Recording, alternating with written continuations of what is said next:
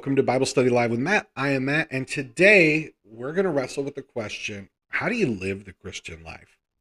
What does that actually mean to live a Christian life? Look, some people have a positive connotation when they hear the word Christian, some people, well, don't. Um, but there's a reason, and oftentimes it's because some of us who are calling ourselves Christ followers, Christians, aren't really living the Christian life. So, what does it mean to live the Christian life? Well, it's not about rules and do this and don't do that, but Jesus spelled it out fairly clearly. So, today we're going to wrestle with a couple scripture passages that talk about how we're supposed to live that life that Jesus called us to. So, uh, without further ado, let's dig in. Uh, we're going to read from Matthew chapter 22, and uh, I'm going to just pull up a few things here for me. And um, let's start with like what should guide us. Like when you think about living the Christian life, living a life that actually looks like you're following Jesus, uh, how do we know that we're doing that? Well, let's read what Matthew uh, chapter 22. We're going to read verses 34 through 40. I'm reading from the message. Whatever translation you're reading from is good. They're all telling the same story. Um, but let's uh, let's go ahead and dig into the words here, and then we'll kind of break down what this means. So, uh, Matthew chapter two, uh, 22, verses 34 through 40, uh, say this. It says, When the Pharisees heard how he, he being Jesus, had bested the Sadducees, they gathered their forces for an assault. One of their religion scholars spoke for them, posing a question they hoped would show him up. Teacher, which command in God's law is the most important? Now, this is pretty pretty important. So the Pharisees and the Sadducees, um, they were um, they had like some differences uh, a little bit in theological beliefs. You know, some didn't believe the resurrection. Uh, the one camp did, but in this case, what they're trying to do is they're trying to trip Jesus up to say, let's get him to commit blasphemy because they were looking for a way to take him out. So they were like, let's get him to say something stupid here. That was their goal. So they say, what's the most important, you know, which command in God's law is most important? And look at what Jesus says. He says, Love the Lord your God with all your passion and prayer and intelligence. This is the most important, the first on any list. But there's a second to set alongside it love others as well as you love yourself. These two commands are pegs. Everything in God's law and the prophets hangs from them. Ooh, that's pretty powerful. Uh, and let's talk about why. So, the first thing Jesus says is, Love the Lord your God with all your heart, all your soul, all your mind. What he's doing is he's quoting the Shema from Deuteronomy. He's saying, You know what the most important command is? The one that God said first is the most important. Love me with all you've got okay with all your passion all your prayer all your intelligence the uh, the original uh, text says basically like love the lord your god with all your heart all your soul and all your very which basically means everything you've got. So to set the stage for how we live a life a christ following life there are two basic principles and i would encourage you to write these down if you're unfamiliar. But principle number one is this god's got to come first. We've got to put god first. If we put god first and we want to follow Jesus, if we're truly living this out, if we put God first, then we're committing to trying to live our life like Jesus lived. And that leads us to the second one that Jesus said, which is this the one that's alongside it. He said, Love others as well as you love yourself. Now, what does it mean to love others as well as we love ourselves? Basically, when you think about it, it's like, man, if I'm hungry, I got to eat. Okay, if you see somebody else who's hungry, do you care as much about making sure that they've got to eat? When you say, "Gosh, you know, I I I I need money to cover bills," and you've got some excess, but you know somebody's struggling, are you helping them? Right? Are are we are we stepping up and making sure? Are are we doing what we can to try and make sure others you know that we're we're caring about others as much as we care about ourselves and listen this isn't always an easy one right but a lot of times we we don't start in the right place so we can't walk it out right because we think well being a christian means uh, you know depends on what denomination you're in uh, if you're a baptist certain baptist uh, you know um, factions think that being a Christian means you can't dance, you can't play cards, you can't, uh, you know, you can't do, so you can't listen to certain music. Like there are just these things like, oh, if you do that, you're not a Christian. But the reality is, Jesus said, you you want to know what the most important thing God wants out of you? Love Him with everything you got, and you know what? Love His children. So that's the guiding principle. So if you go, well, how do I know if I'm living a Christian life? Well, the, the first principle is, am I loving God? And then am I loving others as much as I love me? So if we use those, and Jesus says all of the law and the prophets hang on these two things. Why would he say that? Because if we can make these things our focus, everything else will fall into place.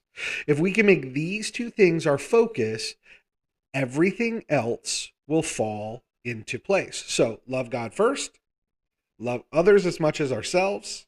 If we love God, we're going to by default love others as much as we love ourselves because if we love God, we're going to try and realize we're created in his image. We want to do what he does. What he does is love people unconditionally, forgive, show grace, show mercy, do all those things to us.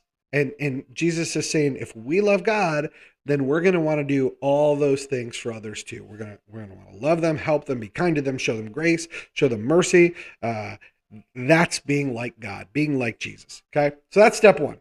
But the other thing is this like we go, okay, so now I know where to start. I know I start with loving God and loving others. That's that's where I start. But what else do I need to know? Like, well, here's the thing. A lot of folks don't want to go to church, don't want to be Christians, don't want to associate with them because because of the behavior they've seen from Christians. What do I mean by that? I mean, they don't see people that say, I love Jesus, loving one another well. You know, they see somebody who goes to church who's struggling and losing their home and and and they're maybe they're out of work because of a pandemic or something like that and they don't see the church rallying around them to try and help them save their home. You know it's funny um, when we lived in a in a different state, I remember my wife and I had a conversation with somebody, and it was just beautiful. And that person shared how they were going through a hard time. This is somebody in the church. We didn't even know they were going through it, by the way. But they had shared how there was a point where they were going through a hard time. They had shared it with with a group of people, and one day they went out to their mailbox, and there was just an envelope with a stack of cash that was enough to cover their mortgage. It's like, wow, there there and there are there's a great example of loving your neighbor like yourself, right? Like it, they there were people in the church taking care of people in the church. I remember years ago um, when I was uh, I was out of work. I um, it was 2005. 2005. Um, I had uh, taken a risk and didn't work. My my friend Chuck and I had uh, started a company that just failed, and um, and I was out of work, and uh, I literally I applied at Target, I applied at Walmart, and um, when they saw the money that I had made before, Walmart didn't even contact me. Target called me in for an interview, and then they said, "Look, our manager job pays. I think at that time in 2005 was like 38 grand a year or something," and they said, um, "You made more than double that." Uh, before this. So the moment um, somebody offers you a better job, you're going to leave, and we can't, you know, we can't hire somebody and have that kind of turnover management at Target, which I, I got it. It made sense. So, so they passed. Basically, they're like, ah, you're overqualified. No, you, you know, you're not going to be happy with the money you make. So here I am. I'm out of work, and it's it's a couple months, right? So like, money's run dry. I'm out. I'm like broke. I'm applying for jobs everywhere. No one hires me, and um, I was just too prideful to talk about it. Right? Always just putting a smile on. Zig Ziglar. You know, how you doing? I'm doing great. Telling the truth in advance. Wasn't doing great. My family was hurting. Only people that knew were the small group members of my church. There was a small group that I led. Uh, we had like eight or 12 people in it. And uh, one day I get home, ah, still gets me choked up. My front porch is just covered with bags of groceries, just covered, probably enough to last two or three weeks. And I knew who did it. it was my small group. That was an example of loving one another, right? As yourself. And it's interesting because in John chapter 13, and let's read this, uh, verse 35, it says, Jesus says, Let me give you a new command love one another. In the same way I loved you, you love one another. This is how everyone will recognize you are my disciples when they see the love you have for each other. You know, how many times have we seen people in the church struggling and it's like there are hundreds of people in the church or maybe even thousands and it's like man if everybody chipped in a, a, a five dollars like that family they could cover their mortgage. If everybody chipped in a dollar they, they could have their groceries covered. How many times though are people who aren't part of the church how many times have they seen people in the church struggle and a whole congregation that could help them but they didn't?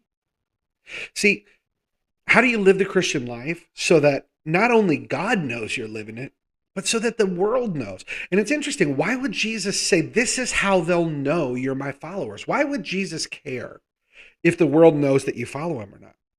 Well, the answer to that's not that hard. Jesus called people who follow him to make disciples. What's a disciple? It's a student, a learner. And Jesus said, he, he gave that great commission. He said, Go out and make disciples of all nations baptizing them in the name of the Father, Son, and the Holy Spirit. Well, if for somebody to want to be a student, to want to be a follower of Jesus, they have to see something that they want to emulate. Like, why would somebody look and go, oh, yeah, I want to be just like those people that go to church, that when someone sitting next to them in the pew doesn't have food and is losing their home, they're just going, I'll pray for you. But they're not doing anything to physically help them when they can. And this goes back to when Jesus was asked in Matthew 22, you know, when they, the, the Pharisees and Sadducees, when the Pharisees said, Hey, what's the greatest command? He said, Hey, the first one, it's easy, right? Quotes the Shema, love the Lord God with all your heart, soul, and mind strength. Just in Deuteronomy. And then he says, The next one, right alongside it, love others as much as you love yourself.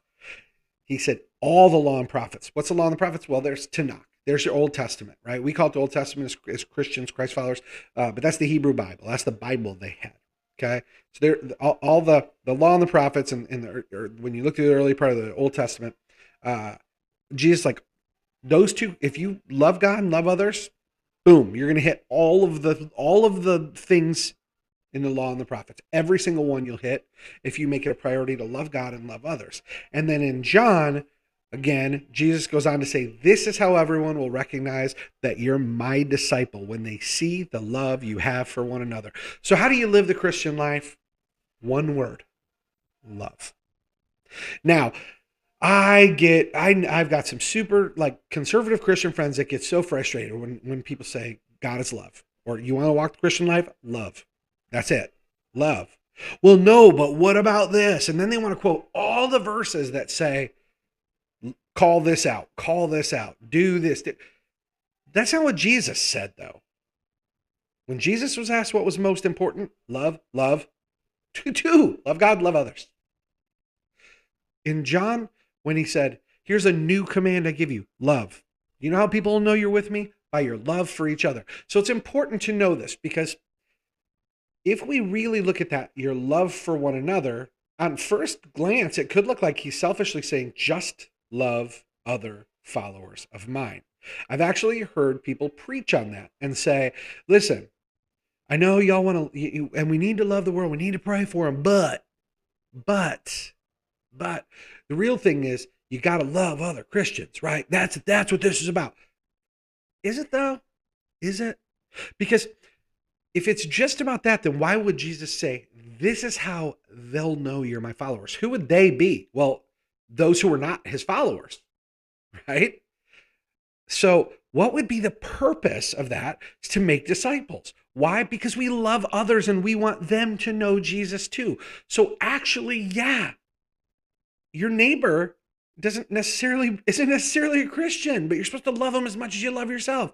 So yes, the world will know we're Jesus' followers because he said, you know, here's how they'll know you're my followers. Well, that means here's how the people who aren't my followers will know you are my followers by your love for each other. So when people who are not followers of Jesus see followers of Jesus taking care of each other, they see somebody who's struggling that's part of that that local church body being cared for by the church body, they say, Man, I wish I had people who loved and cared for me like that. Hey, hello, Princess Sammy in Japan. Thank you so much for jumping on.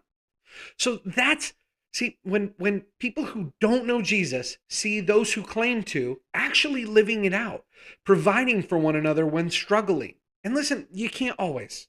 I know sometimes listen, we've all we all just survived a pandemic. Well, we didn't all survive it, but those of us that are alive talking about it made it through a pandemic.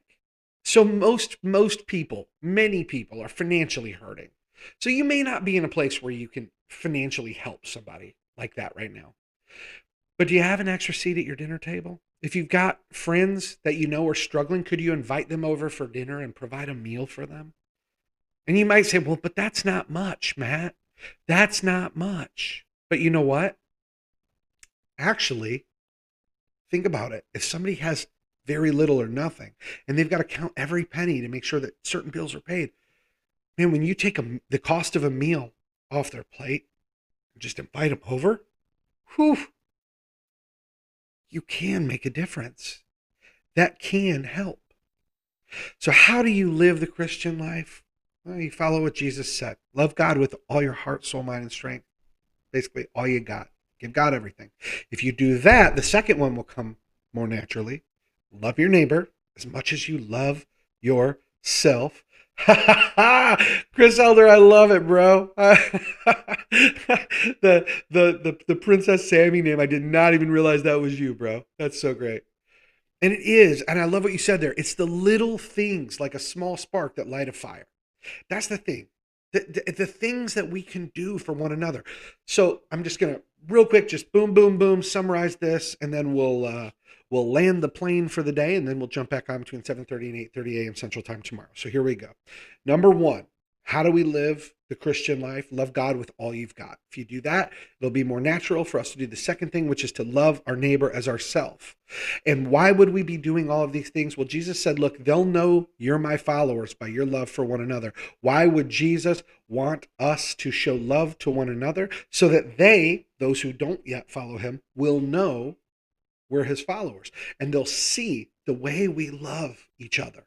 When people who don't know Jesus see the way people that do actually live it out and love each other and care for each other and make sure people don't go without when there's any possibility, when they see us making peace in situations that are not easy to make peace in, when they see us showing grace and mercy, all of those are a byproduct of love. So when people say, well, uh, love's not the most important thing that the Bible taught, uh, wrong. Meh, wrong answer. Hold on. Let me play Anything else, dead. Without love, the gospel is dead. Jesus said the most important thing is love. So, to all my Christian friends out there, when you say, well, love is not what the Bible is about, love is not the most important thing, I would challenge you to open the book of Matthew and learn your Bible because Jesus said the most important thing was love. Now, let me be clear love doesn't mean you're high fiving sin. Okay. I've heard people, I've had some people say to me, well, yeah, but when you think like that, you're just basically validating people's sin choices. No, you're not. You can love somebody and still not be supportive of a bad choice. You can love somebody and say, listen, I love you. Why are you doing this?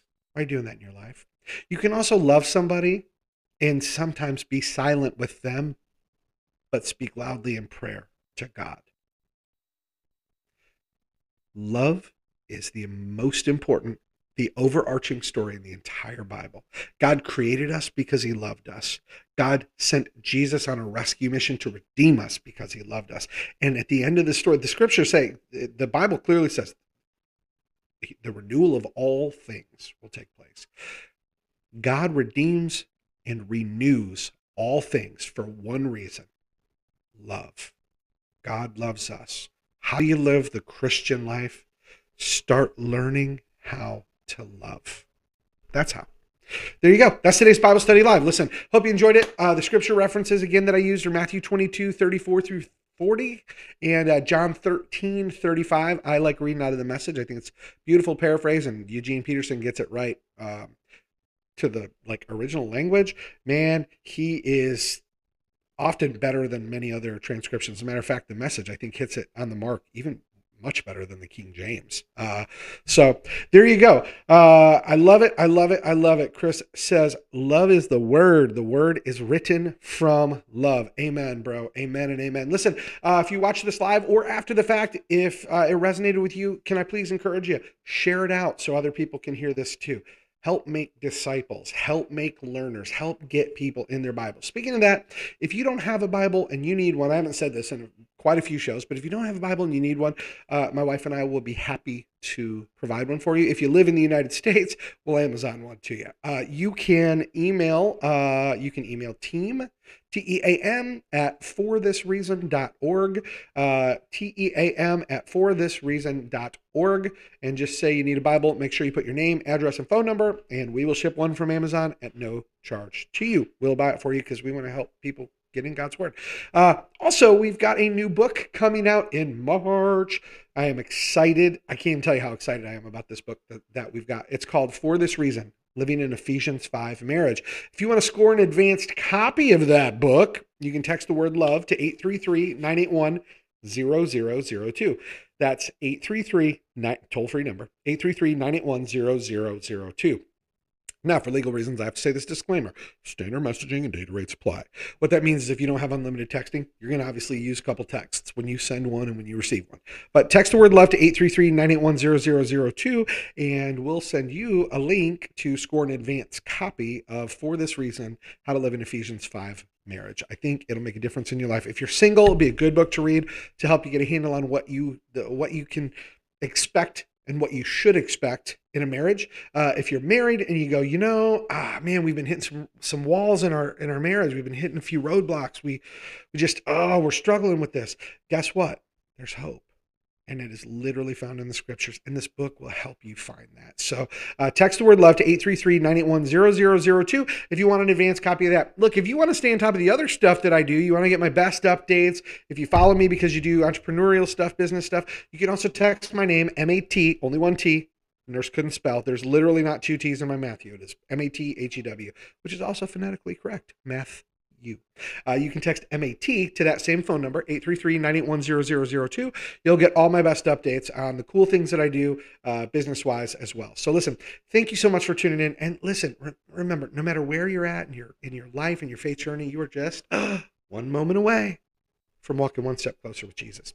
So go out there and make your day and uh, hopefully somebody else's amazing you.